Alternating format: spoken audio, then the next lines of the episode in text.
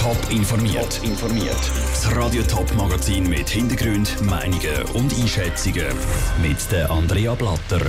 Was Experten von der Wutrede vom US-Präsident Donald Trump zu den Wahlen halten und wie sich Interessierte im Kanton St. Gallen können zu Jäger ausbilden lassen. Das sind zwei von den Themen im Top informiert. Die Lage in den USA ist sehr angespannt. In verschiedenen Städten wie New York oder Detroit ist es auch schon zu teils bewaffneten Ausschreitungen gekommen. In der Nacht ist dann der US-Präsident Donald Trump vor die Medien getreten. Mit seiner Rede hat er aber nicht etwa probiert, um die Lage zu beruhigen, sondern hat noch zusätzliches Öl ins Feuer gegossen. Er hat sich unter anderem in verschiedenen Staaten zum Wahlsieger erklärt, obwohl es noch gar nicht fertig auszählt sind. Und er hat auch behauptet, dass sein Konkurrent Joe Biden nur wegen illegaler Stimmen in gewissen Bundesstaaten führe. An Donald Trump sein Auftritt ist gewissen US-Fernsehsender zu weit gegangen und sie haben die Übertragung abgebrochen. Niki Stettler hat das zusammen mit der USA-Expertin Claudia Brühwiller von der Universität St. Gallen analysiert. Die Rede ist eigentlich, wie soll man sagen, sie ist eigentlich ein Armutszeugnis für einen Präsident, weil einerseits zeugt sie davon, dass er tatsächlich sich mit dem Rücken zur Wand wendet, also dass er sieht, dass er wahrscheinlich sehr, sehr geringe Chancen im Moment noch hat auf einen Wahlsieg und sich entsprechend mit allen Mitteln will wehren, die ihm zur Verfügung stehen. Und eines von diesen Mitteln ist seine Rhetorik und der Rückgriff auf Verschwörungstheorien. Die verschiedenen Fernsehstationen haben die Übertragung der Rede dann sogar abgebrochen. Ist das der richtige Weg, um da wieder ein bisschen Ruhe reinzubringen? Das ist noch schwierig zu beurteilen, weil natürlich der Abbruch von seiner Rede wird all seine Unterstützer natürlich darin bestätigen, dass die sogenannten Fake News einfach nie das rapportieren, was der Präsident sagt und was sie glauben. Andererseits muss man sagen, haben die Medien auch eine Verantwortung, dass dass wirklich faktentreu berichtet wird. Und es ist sehr bezeichnend dass jetzt im, im Nachgang zu seiner Rede auch Republikaner sich äußerst kritisch geäußert haben und klar gesagt haben, es gibt keinen Anhaltspunkt, den Vorgang von dieser Wahl zu bezweifeln.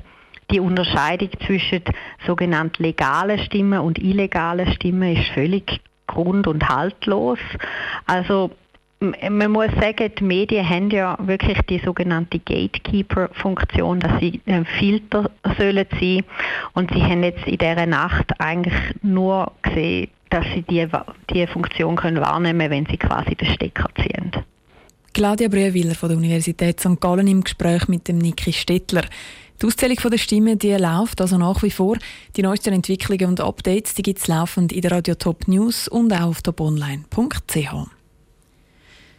Reh, Hirsch oder Wildschwein, das sind für die meisten wahrscheinlich die bekanntesten Tiere, die im Herbst gejagt werden. Aber zum mit dem Gewehr auf Pirsch gehen, braucht es eine Jagdausbildung. Für die können sich Interessierte im Kanton St. Gallen jetzt anmelden.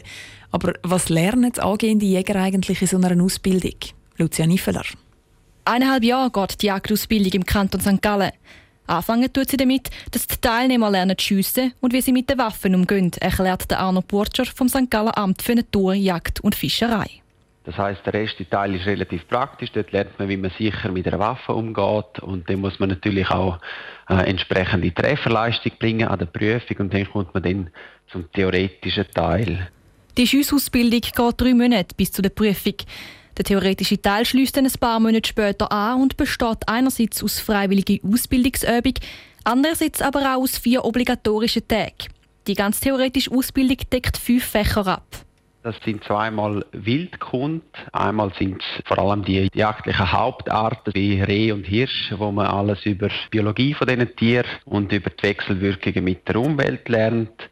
Dann muss man aber auch sich im Lebensraum auskennen, verschiedene Baumarten kennen. Das ist im Fach Lebensraumkenntnis ein Thema.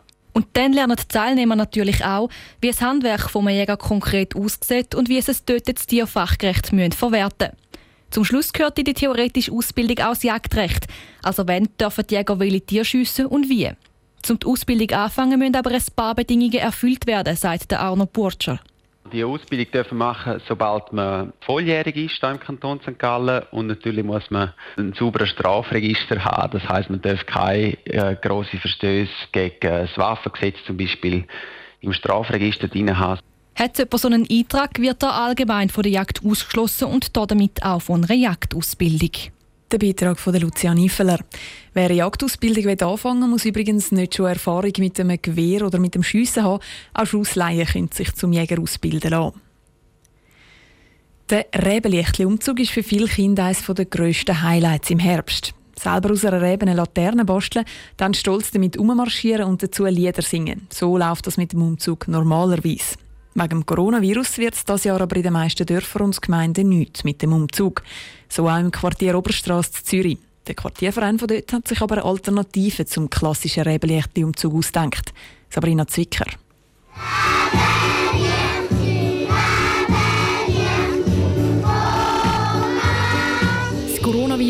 Darf nicht alle Traditionen brechen.